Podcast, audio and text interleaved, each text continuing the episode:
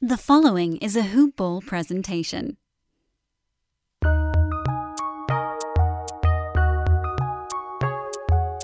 Welcome to the Fantasy NBA Today podcast.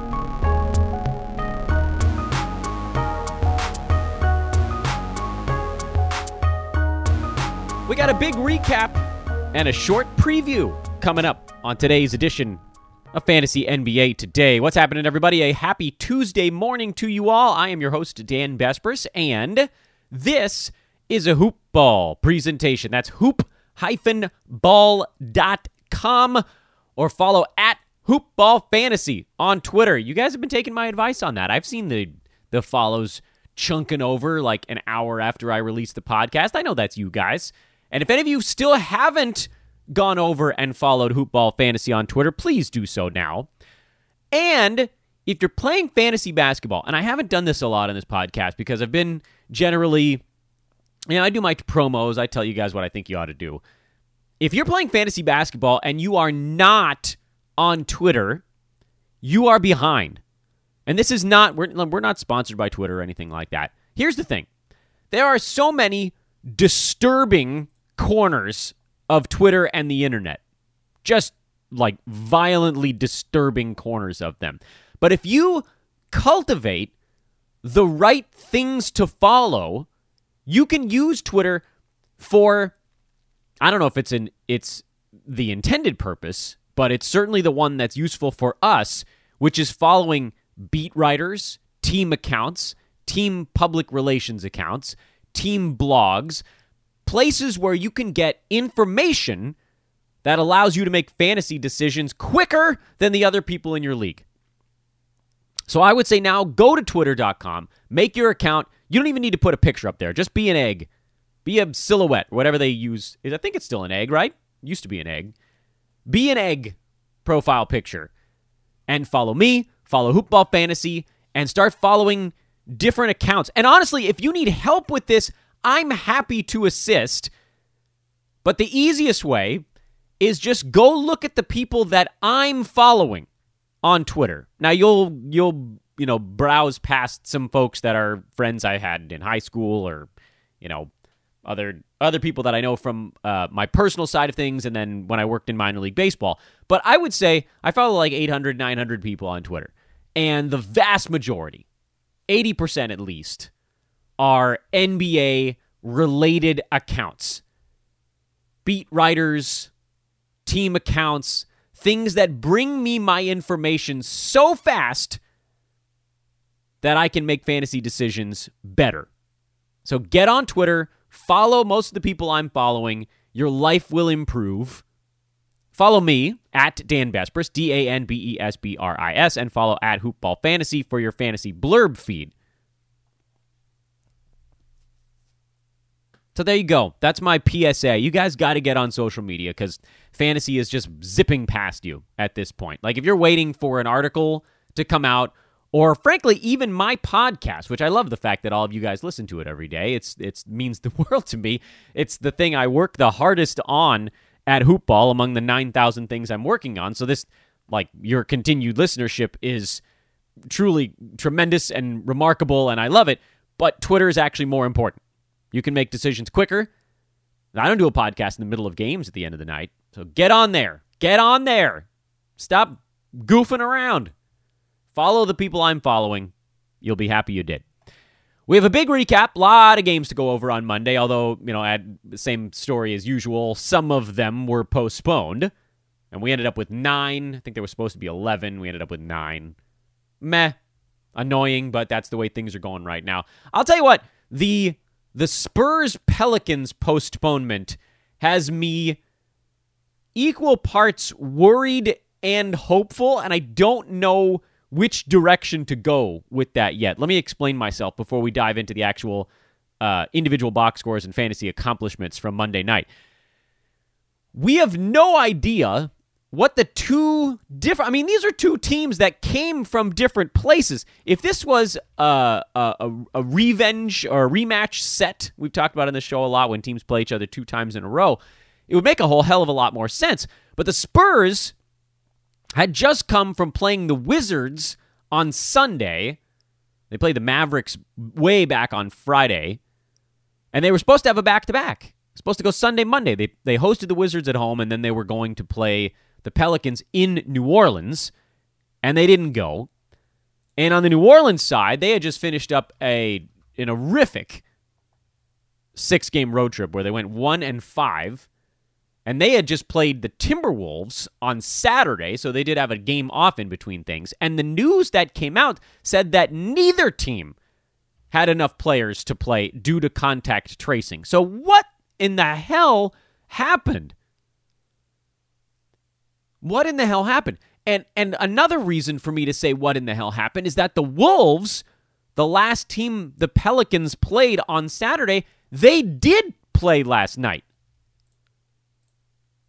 And uh, the Spurs, well, I don't believe that their their opponent did not play last night. The Wizards played tonight in Houston, but we haven't heard anything about that game being canceled. So presumably, this had nothing to do with the recent opponents for the two teams. So I ask you all, and I think I'm actually getting decent at reading the tea leaves with stuff like this. Like, you know, when there's one player who gets listed in health and safety protocols, we can usually assume it's something on the personal side. When there's a few players on the same team, you can usually assume it's team related and they're going to miss multiple games. I don't, I, I, I have no idea what's going on with this one. How in the world are two separate teams that hadn't seen each other? They said neither one had enough players for to actually run the basketball game. I've got to believe, I have to believe that we were given slightly faulty information in that perhaps this is me, and this is not like conspiracy theorism. This is the NBA trying to figure out how to give information without giving away too much to the general public, us. My theory here is that one of these two teams had a positive test or inconclusive test or something to that effect. And so they just wiped the game out. My guess then would be it's the Pelicans, if the Wizards actually play tonight, that the Pels had a positive test that came back positive perhaps from the morning of testing or the off day testing, but that no one came back positive from the day they played the Timberwolves, or that game would have gotten pulled off the board as well. So, presumably, the Pels got tested on Sunday or first thing Monday morning. One of those tests probably came back positive, and they just said, you know what? You know, we don't know what the hell this team's been up to. We don't know if, if there's been an exposure with the rest of this team, so we're just going to cancel the game and we're going to say no one had the right number of players. I could be totally wrong. In fact, there's probably like a 90% chance I'm wrong. But the fact, I mean, that, that they said both teams, neither team had enough players due to contact tracing, and the Wolves still got to play. And we haven't heard anything about the Wizards game tonight, and I, I flipped that in my head because the Spurs played the Wizards, so it's it, the Pels played the Timberwolves.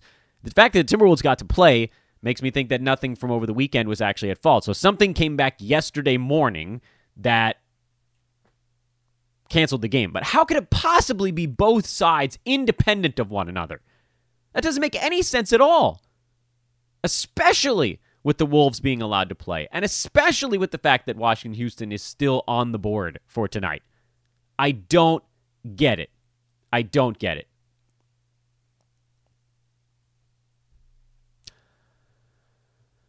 So, so let's dive into a recap because that that one still that one's got my my brain all twisted up. Orlando beat Charlotte in a revenge game, and this one was a perfect one because it had all the right setup for each team to get one ball game. First one, Orlando was in their first game back home. They fell apart in the second half. They just sort of ran out of gas. Charlotte came back and beat them. Uh, their key guys didn't play all that well. Charlotte got a 40 burger out of Hayward the night before. And so we went Orlando on our wager, and it ended up being a relatively easy winner. Magic led by double digits pretty much the entire second half.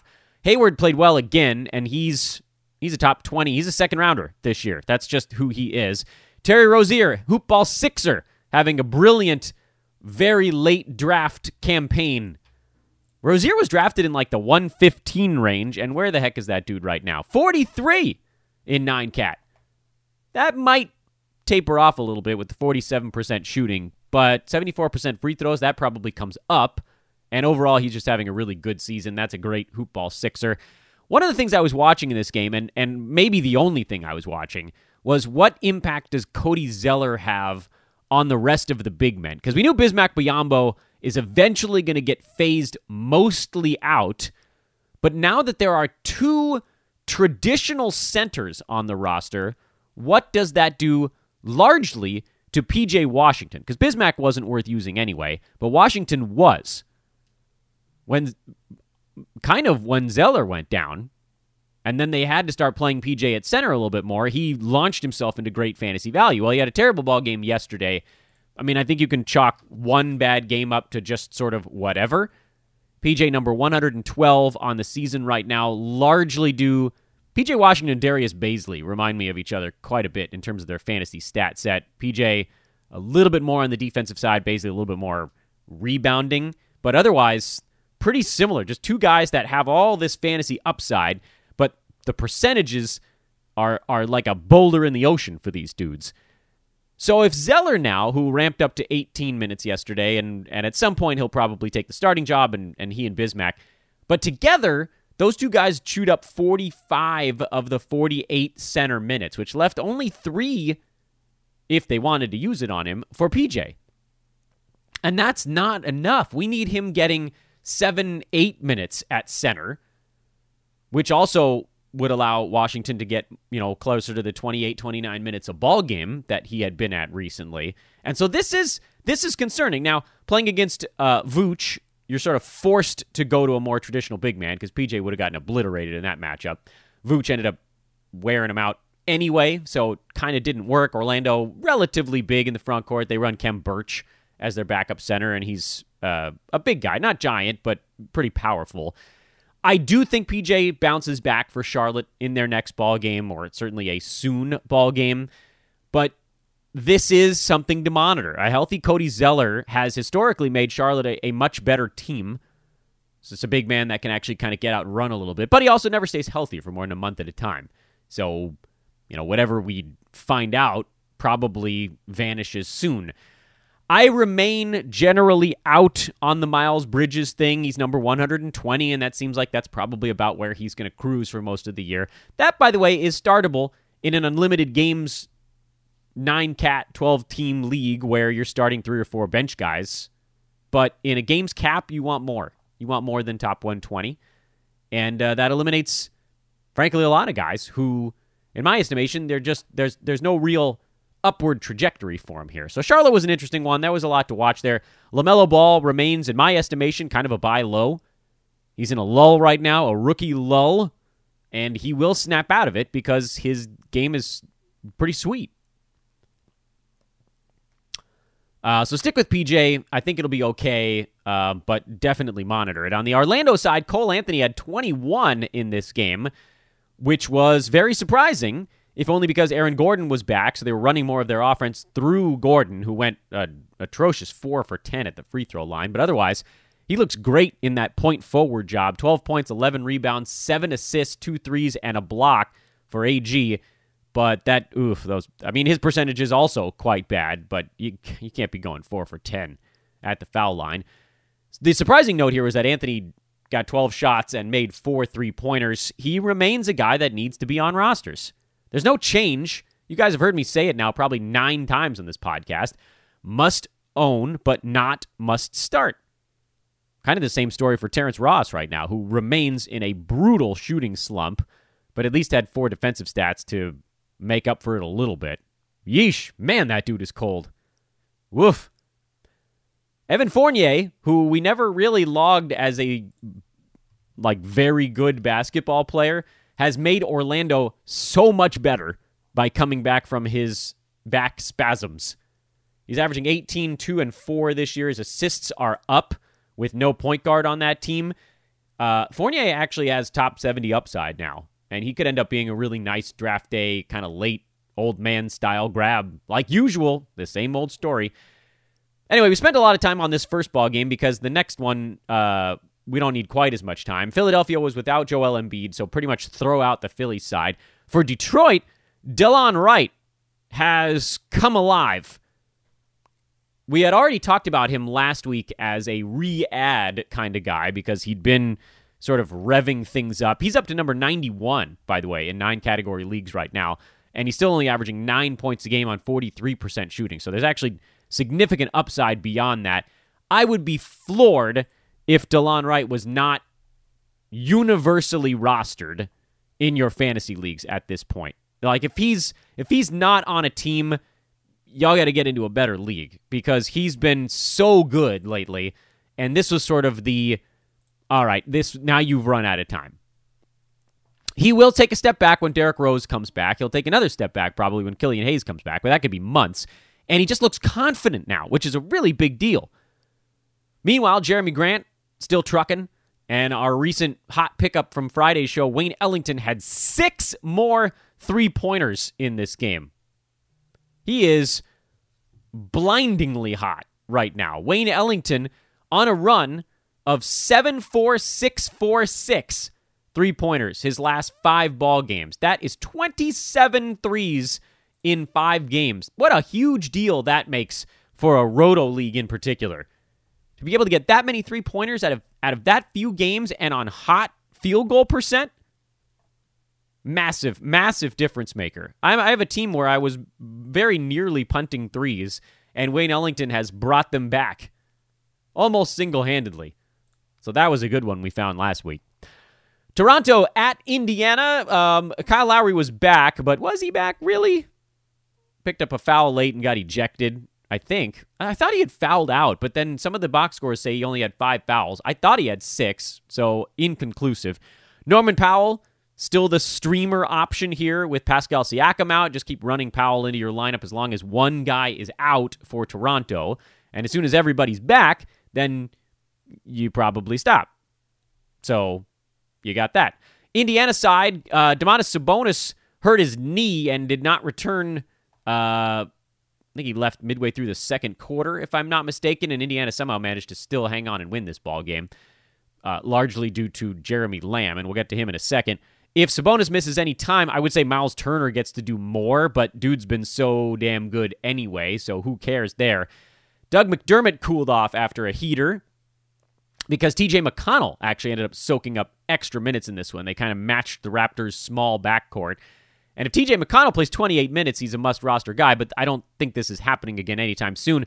The bigger story here is that Jeremy Lamb, who only played 19 minutes the previous night, soaked up everything his body could handle in this one, played 33 minutes and had 22.7 boards, a steal, five for five on free throws, which has always been one of his really really key upward markers on his fantasy numbers. Uh, three three pointers. Maybe Jeremy Lamb is expanding his range a little bit. This is far faster than we expected him to get rolling. I mean, we're talking about four games in off a, a giant injury last year, and he's crushing it. And I have him in a couple of places, able to stash him in I think like two of my five money leagues. So I'll I'll certainly take it. And but, so he's number 44, limited sample size, of course, but 25 minutes a game. Uh, there's no reason that number can't go higher, even if the other stuff does come down. Uh, Jeremy Lamb looks great. He looks great. Uh, Justin Holiday cooled off, but he still played 30 minutes here, so uh, no change to that valuation as long as both Caris LeVert and TJ Warren remain out. Brooklyn and Miami had no energy. I mean, this, like, we can say the teams played good defense, but it was just a clang fest on almost all accounts. I am not making many adjustments to my Miami stuff, but I am hereby noting that it looks like Kelly Olynyk has kind of run out of steam. The whole team generally has, particularly the guys that didn't miss time due to uh, the the COVID outbreak on the Miami roster. Like Duncan Robinson, he's running out of gas. Kelly Olynyk's running out of gas. And the guys that were okay, Bam, Goran Dragic, were guys that missed a few games in there. So they're not quite as run down as their teammates. Uh, when Miami finally has an opportunity to rest a little bit, get some of their guys back, I think maybe you do see an adjustment back up for these dudes. But I'm actually okay with moving on from Olynyk, at least in the short term. But keep a very close watch on that because he's still starting. He just has nothing in his legs right now. He looks cooked. Brooklyn looked really tired too, aside from James Harden, who had, well, a very important game. This game was uh, a one point game. Brooklyn led Miami 81 to 80 halfway through the fourth quarter, and then they outscored Miami 17 to 5 over the final six minutes. And it just like this game was a lot closer than that final score would indicate. Jeff Green played 34 minutes again. He looks like the center to own right now, even though DeAndre Jordan, as the the more traditional big man, has the easier path to fantasy value. But between those two guys, I think Jeff Green's your dude to look at. 10 and 5 with a steal, missed his three pointers in a rare twist, but did go 6 for 6 at the foul line. He's a low, I mean, he's a plodding late round big man, but oftentimes that's useful, especially in an unlimited games format. So uh, Jeff Green is your guy. Am I dropping DeAndre Jordan? No, not yet, but his minutes do appear to be trending down as greens have trended up, and it looks like it's tipping in that direction.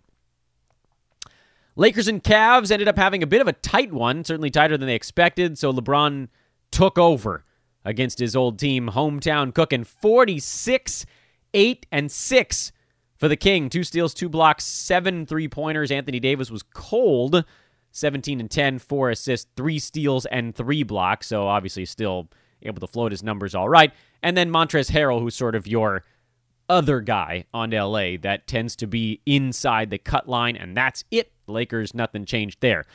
Cavs side was a team we were watching to mostly get a feel for who was going to get the playing time and what they were going to do with it. And they spread the wealth around, which is exactly what we don't want from a fantasy team. Collin Sexton had some foul issues, or he most likely would have played additional minutes. Darius Garland, as he's ramping back into game shape, got up to 26 minutes here and had 11 and 5. If you can buy low on Garland right now, I would. I think perhaps his owners are thinking maybe this is what's going to happen going forward. But more than likely, Isaac Okoro or Cedi Osman will move back to the bench. That'll allow Garland to slot in as the point guard and slide Collin Sexton up to the starting shooting guard role.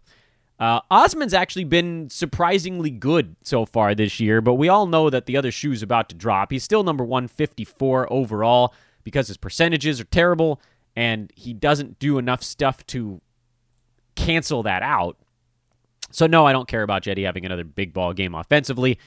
I'm more interested in how the, the minutes get spread around. And for Osman, who doesn't have a good fantasy stat set anyway, he played the second most minutes on the team to Isaac Okoro. Andre Drummond played 28 minutes and was pretty damn effective in them. Jarrett Allen played 29 minutes, but wasn't all that effective. JaVale McGee played 13. Larry Nance was out with a sprained wrist. Kevin Love remains out, and we don't really have a timeline on that as well.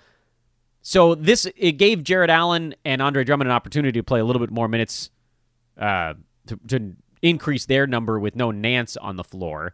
Taurean Prince uh, started and played 25 minutes, but I do think some of that was also Larry Nance related. So I'm not adding or dropping anybody from this team from this ball game, but I want us to keep a very close watch on the Cavaliers once they start to get back to full strength because things could get very jammed up.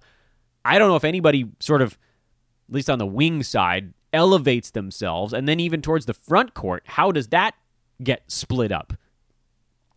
Denver and Dallas, a couple of teams that were also a little bit tired, but instead of the Brooklyn Miami result, these two tired teams ended up scoring a bunch because uh, nobody really felt like playing any defense. And that's great for fantasy purposes because Michael Porter Jr. and Nikola Jokic went big. Jamal Murray got ejected in this ball game. Uh, so his slightly diminished line, you can blame on that. The others on Denver are beginning to all wipe each other out. Now that the Nuggets are generally healthy, the others I would classify as Will Barton, Paul Millsap, Monte Morris, Gary Harris, and JaMychal Green. There are five non obvious starters for fantasy purposes on this team.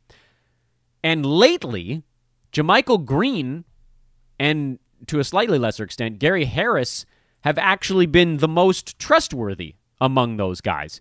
But unfortunately, it still hasn't been enough. You know, JaMychal Green kind of needs someone to be out for him to reach fantasy potential. I like what he's done so far. He's, you know, 11 points, six and a half rebounds, but you know, two three pointers a game is also nice, but he's not getting any steals or blocks. And 21 minutes is where he's sitting right now. That's just unfortunately not really enough for him to do fantasy damage. He needs he needs a few more. 21 is close. He's 150 range in 21 minutes. If he could get up to 25, he'd probably be a top 100 guy, but he's most likely not getting to that level. And then Gary Harris, who seems like the only guy among that group whose minutes are safe in the 30s, he doesn't do anything with them. He's an on the floor for extended minutes just garden people. That's his that's his role at this point. So Will Barton, who probably could do something if he was playing 30 minutes a game, not getting 30 minutes, and also potentially not 100% healthy, and Paul Millsap getting old real fast has been mostly phased out. I think you can probably drop all of those guys, uh, though I'll admit Barton is the last one to drop just because he actually has a little bit of upside and we've seen him play enough minutes to to to get there for stretches, just not consistently. He's now outside the top 150 with terrible percentages and just sort of not enough role to make up for it. Is it possible that Barton gets his field goal percent back up into the mid 40s? Historically, maybe the steals come back up over one because there is there is a world there where you know if he adds another eighth to his scoring stats and get him up into that, you know, 13 points, 1.7, 1.6, 1.7 three pointers type of thing. I mean, he could elevate pretty quickly, but as he is right now, he does not belong in starting lineups. So I, will give you the option here. I don't know that it's a, a clear drop, but it's certainly getting close. Dallas just needs people back at this point. Luka Doncic trying to do it all himself, and he simply cannot. Tim Hardaway Jr. is still mostly worth starting, at least while this while most of this team is out injured. Uh, Hardaway at number 130 on the year because his percentages have been falling kind of precipitously, but not a drop. Because, you know, he could get hot for a week and that 130 becomes top 80 in a couple of ball games. And then nobody else is trustworthy on this team right now. Jalen Brunson has been your streaming option lately. Trey Burke is sort of in and out of being mildly useful. Uh, they just they just need guys back. Dorian Finney Smith, Josh Richardson, Dwight Powell, Maxi Kleber. I mean, we're talking about four rotation guys on that Dallas team that they've generally, I mean, they've basically been without him for two weeks. Boston blew out Chicago. Daniel Theis had a big ball game. I think you can go ahead and add him at this point. I think he moved from watch list to add with 28 minutes in this ball game. I will say though, and, and it's a weird thing to to to compare these two.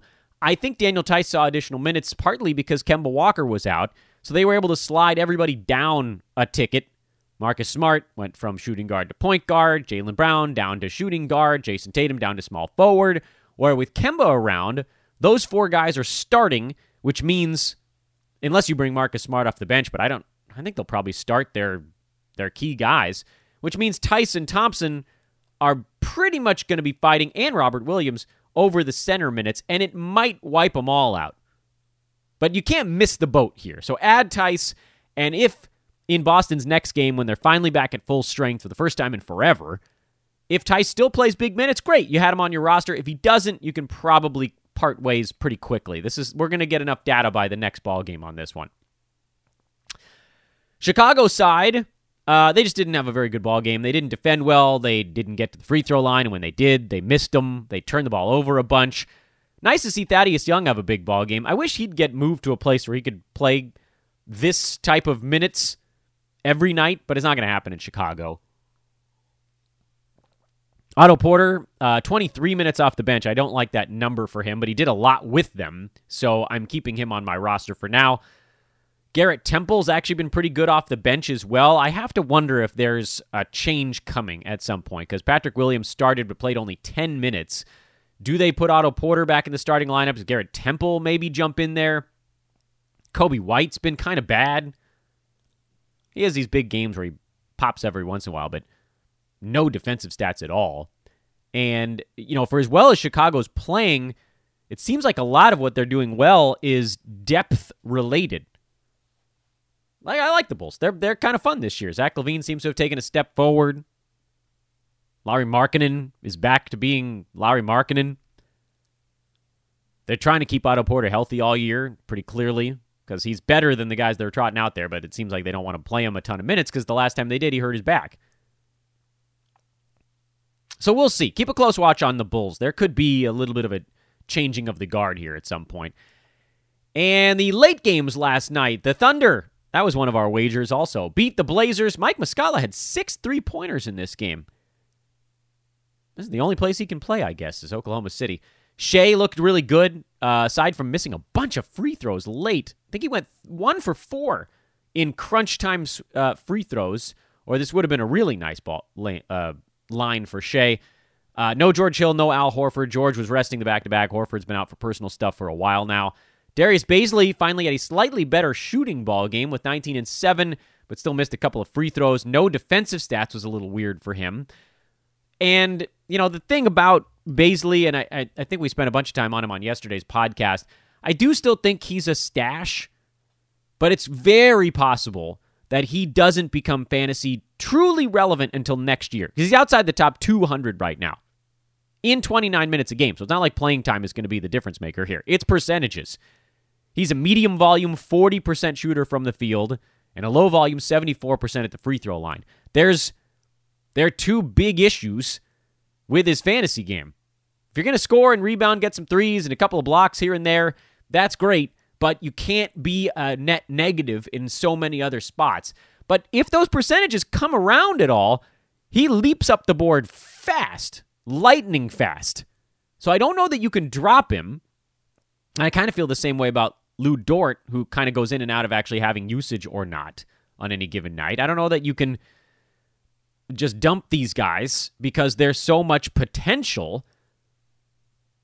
But I mean, they really spread the wealth around yesterday. You know, 12 shots for Muscala, 12 for Shai, 11 for Roby and Bazley seven for Kenny Hustle, Dort,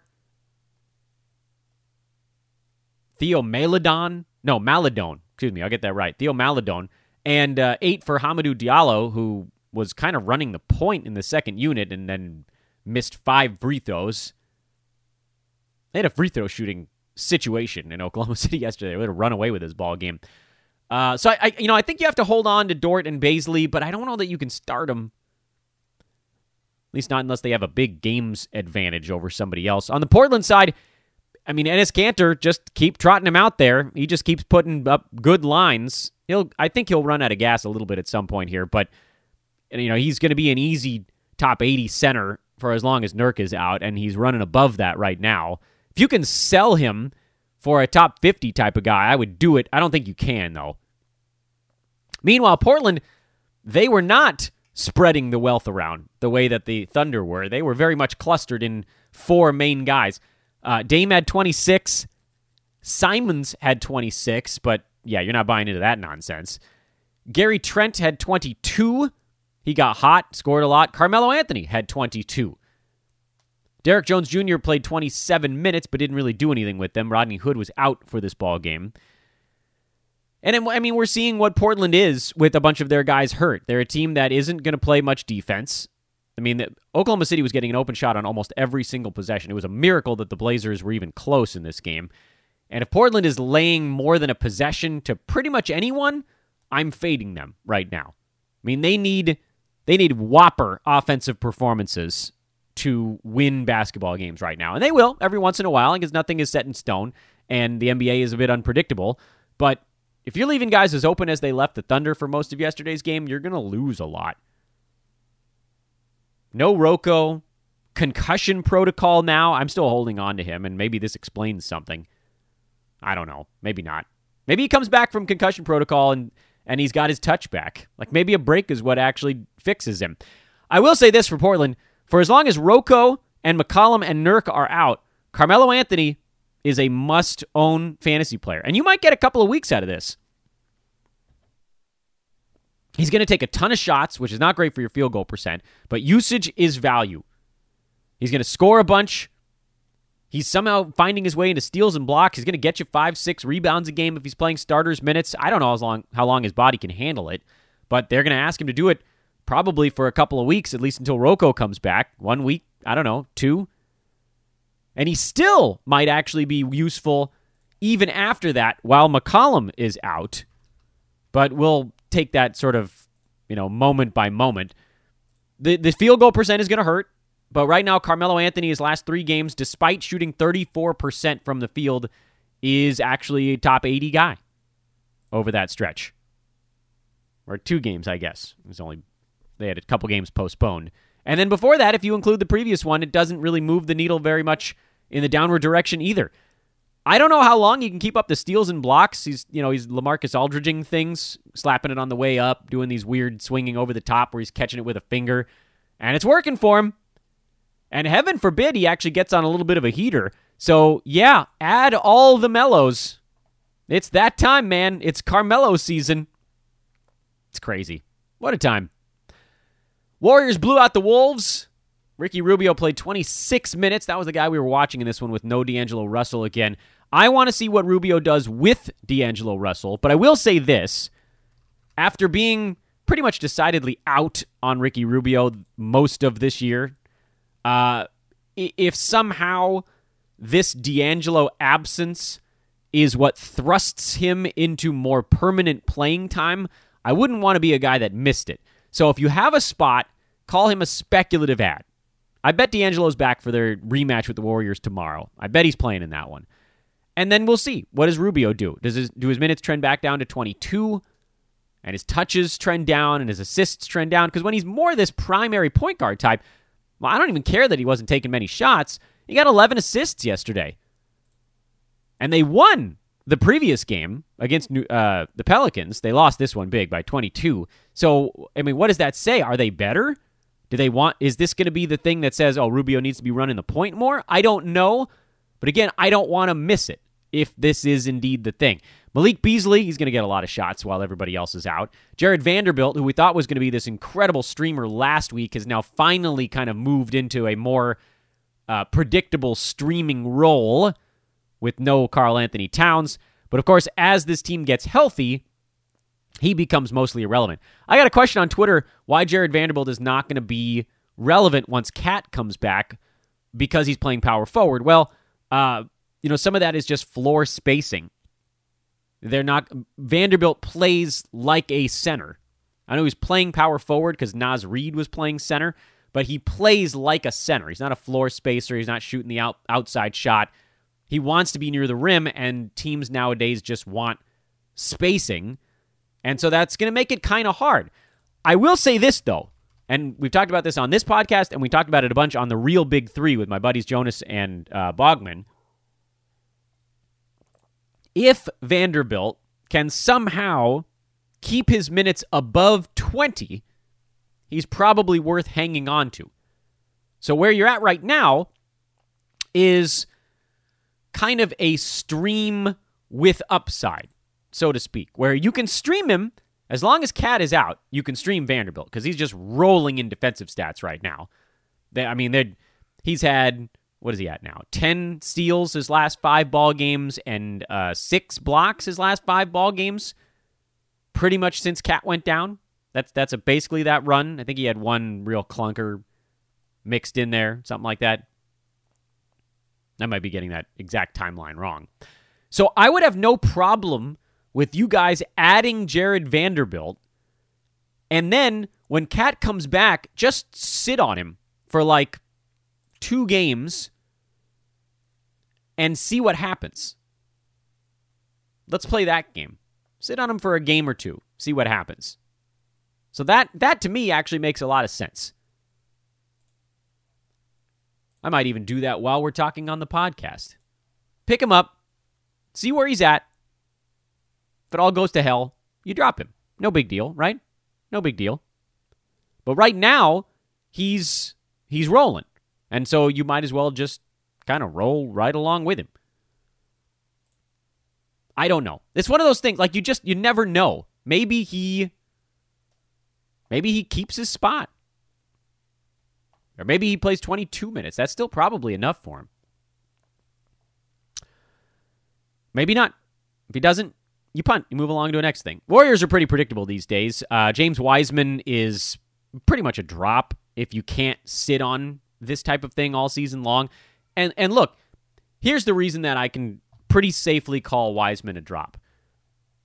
The Warriors want to compete. They're 9 and 8. They're currently the 8 seed in the Western Conference. They're going to want to be in that mix. They don't want this to be a wasted year. If this was going to be a wasted year, they would just trot him out there for 25, 30 minutes a game. And yes, I do think he slowly does more as the season rolls along. But more than what we're at right now doth not a fantasy player make. He's number 203 and trending down. Sorry, guys. I think he's probably out.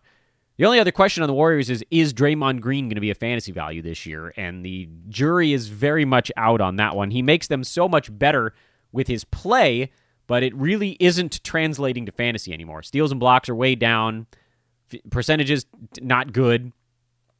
He's out there to anchor the defense and facilitate on offense, and it's going to be up to Steph, Wiggins, and Oubre to score, basically. And yesterday they very much did because everybody scores against Minnesota. Who doesn't? Steph, big game, 36. Wiggins, 23, six defensive stats. Oubre, 14, 6, 4, four defensive stats. I haven't looked up those guys in a little bit. I think Wiggins has actually been pretty good this year. He's number 75. Despite a bad free throw percent, he's been able to float that with, uh, well, basically defensive stats. And Kelly Oubre, still at number 172 on the year, shooting 35.5% from the field. That is, I would have called him still a buy low, but I don't I don't feel like anybody that has Oubre feels as wronged as they were by him before. He's actually been inside the top 100 the last two weeks, uh, still shooting by 38.5% over that stretch. But, I mean, the upside is so very clear. I don't, I don't know what it would take to get him, but if you could throw out like a Joe Harris, who's been pretty damn good so far this year. Harris, where the hell's he been lately? Joe, 85 over the last two weeks, right around 80 over the season. I don't know if it would get the job done, but it might. And if you can, I would. We'll see. All right, that's your big Monday recap. Uh, uh, recap, huh? Learn how to talk, Dan. Pivoting towards Tuesday, but first, of course, I want to thank our buddies at mybookie.ag once again we remind you every day on the podcast to join us in our gambling endeavors here at Hoopball. You guys know me. I worked for Pregame, it's a sports betting, sports handicapping website, uh, back in 2009, 10, and 11. I've been betting sports for a very long time. I have a pretty pretty good feel for the NBA. Back then, I did a lot of sports, but uh, not all the other sports anymore. So follow us. Follow us. Follow me. I don't care who you follow. Pick one of our seven handicappers or pick all seven here at Hoopball and go to mybookie.ag, open an account using promo code HOOPBALL, make that first deposit, and start playing along with us. It's it's really like it's such a quick and painless process. Mybookie.ag is the website. Promo code is hoopball, all one word, H O O P B A L L. You put that in on the third page of sign up. It unlocks a 50% deposit match bonus if you'd like to use that. There are some rollover requirements there. Even if you don't use it, at least it tells them who sent you. And then the wager pass at Hoopball, which is 33 cents a day, gets you betting analysis from seven uh, analysts at Hoopball, myself included, every single day. So each daily thread is basically worth 33 cents. It's about 10 bucks a month. 2 days ago we all went 9 and 1 combined. Just a massacring. Yesterday, uh, I rolled out a three in one day. We won on Orlando, Indiana, Oklahoma City, lost with the Heat after their late meltdown. That was unfortunate. Could have gone 4 0. 2 0 the previous day. A little 5 and 1 run going for me over here. It's just, it's fun, man. Don't, you don't want to try to win a house overnight. It's slow, methodical winning over the long haul. And our team handicaps every single major sport football, basketball, college football, college basketball, hockey, MMA, soccer, you name it, we handicap it. That's $9.99 at hoop-ball.com, the wager pass, or the Hoopball 360 membership, which gets you that and the fantasy pass. All of those come with Discord access. You can talk to the analysts about our betting throughout the day. What are we looking at? What do we think about some of your plays? That's all included in the monthly membership. So go to hoop-ball.com, click on the premium tab, choose wager pass, and get it. Then go open up an account over at mybookie.ag and play with us. Although I will say, I don't have any plays tonight. I don't like this betting card. but do it anyway. Come on, let's get it going. there's a dozen games tomorrow, so there's like a 99% chance I'm going to have at least one play, probably more. And I'd love it if you guys came along for the ride. It it one of the things about sports betting, and then we'll move on and, and preview our short Tuesday card here because we're we're getting towards the end of the rope, is if you're paying, and a lot of websites out there charge $25, $30 per day to get their sports betting information. That, by the way, not sustainable. That's called a tout. And I we have to tout a little bit here because you got to sell something. But that's called being a tout. You sell 30 a $30 play uh, every day. Unless somebody's betting about 10 times more than what they're spending on the play they're buying, you cannot win if you're spending that much. You're spending $30 on on the play and you're putting $50 on the bet. You're you're guaranteed to lose long term because you just can't win a high enough percentage to cover what you're spending on the play. If you're spending 33 cents on a card that has 10, 15, 20 plays on it, it's negligible. It's negligible. That's why this is okay. You're getting analysis and you're getting 10, 15, 20 plays almost every single day for 33 cents. That is the wager pass at hoop-ball.com. Again, go there, click on the fantasy or the uh, premium tab, excuse me, choose wager pass, jump on board with us, open an account at mybookie.ag with promo code hoopball. And finally, and I did this on yesterday's show, if any of you out there, this is recruiting for our gaming division week. If any of you guys out there, we got a couple of apps in yesterday. If any of you guys out there are big into sports betting and you haven't really tried the analyst side of the coin before, come on over. We're training, we're growing. We want to we want people that have the passion but haven't really been trained to be a tout because that's not who we want. We want folks that have been betting forever and are comfortable and confident and winners but we want you guys to present your information to people the right way. That's what we want to do here at Hoopball. So hit me up. Send an email to teamhoopball at hoop-ball.com. Again, that's teamhoopball at hoop-ball.com or bug me on Twitter at Dan Besbris. Let me know that you'd like to apply to be part of our Hoopball gaming division. Now, finally, you guys stuck with me there on the, the, the promo section in the middle of the podcast. Clippers are at Atlanta. Of course, the big news from yesterday, we kind of buried the lead here. Kawhi Leonard and Paul George in health and safety protocols for the Clippers. This feels like it's something team related. If there's two guys, two superstars at the same damn time, really big deal. Because if no one else on the Clippers goes into health and safety protocols, that means their games will not be postponed. And that means that K, uh, Kawhi and PG are going to be missing games here, which is a fat disappointment because those dudes were playing in back to backs this year. That's a kick in the nads. For the Clippers, you can probably stream guys like Marcus Morris Sr., Luke Kennard, maybe even Lou Williams. You'll know by watching tonight's game, and you don't even really have to get out in front of it if you don't want to. You can just watch tonight's game in Atlanta and say, oh, cool, that guy's going to be good the rest of the week. Atlanta uh, let's see what Gallo's minutes look like tonight. He was up in the 18 19 range last time around. Does he get up and over 20 in this one? Clint Capela, Trae Young, are they back in the lineup for this ball game? Line is Atlanta by five. I would actually take the Clippers if anything here, but I don't think I'm betting anything on the card tonight.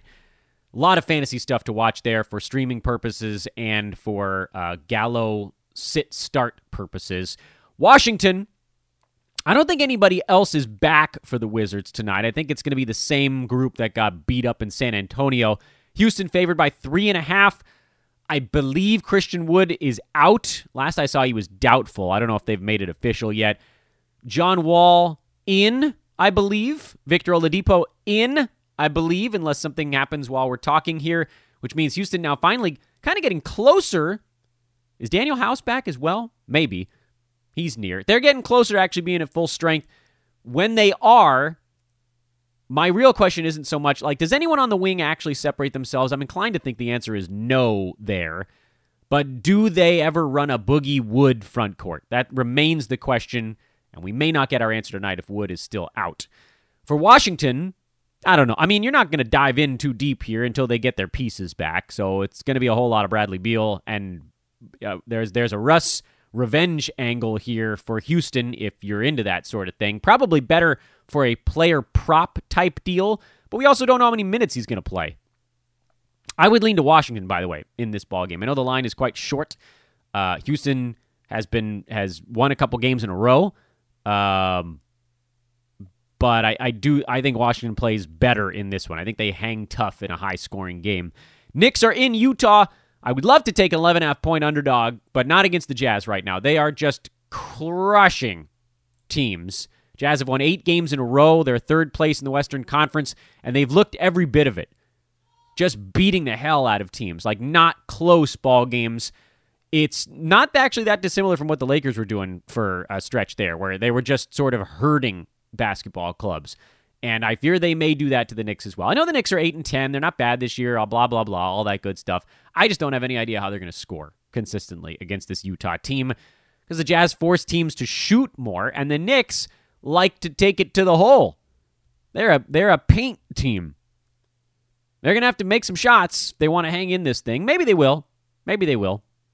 I would look at the under, except there's also a very real chance the Jazz score buck 20 because they've just been so good lately. And this, by the way, is why I hate tonight's card. So slight lean to the Clippers, slight lean to the Wizards, and then nothing really in that late ball game. I just, ugh.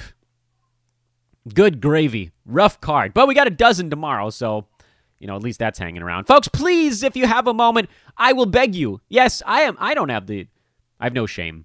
I have no dignity.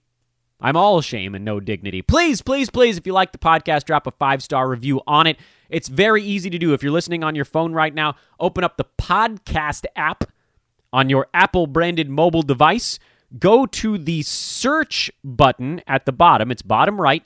Type in Fantasy NBA. And by the time you get to that, this podcast should pop up. But if it doesn't, you can type in the word today. Click on that so it searches. The search results they'll come up with the show icons. Don't scroll down into the episodes. That screws everything up. Click on Fantasy NBA Today, the show icon, and scroll down.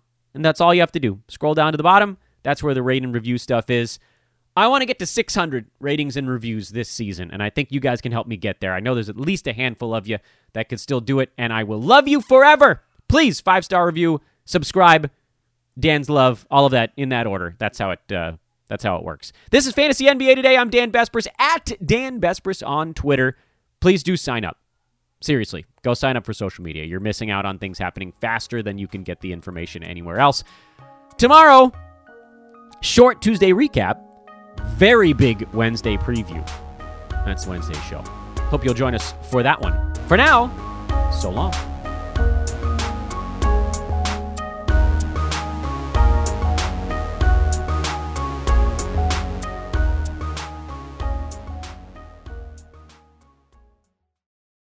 This has been a Hoop Ball presentation.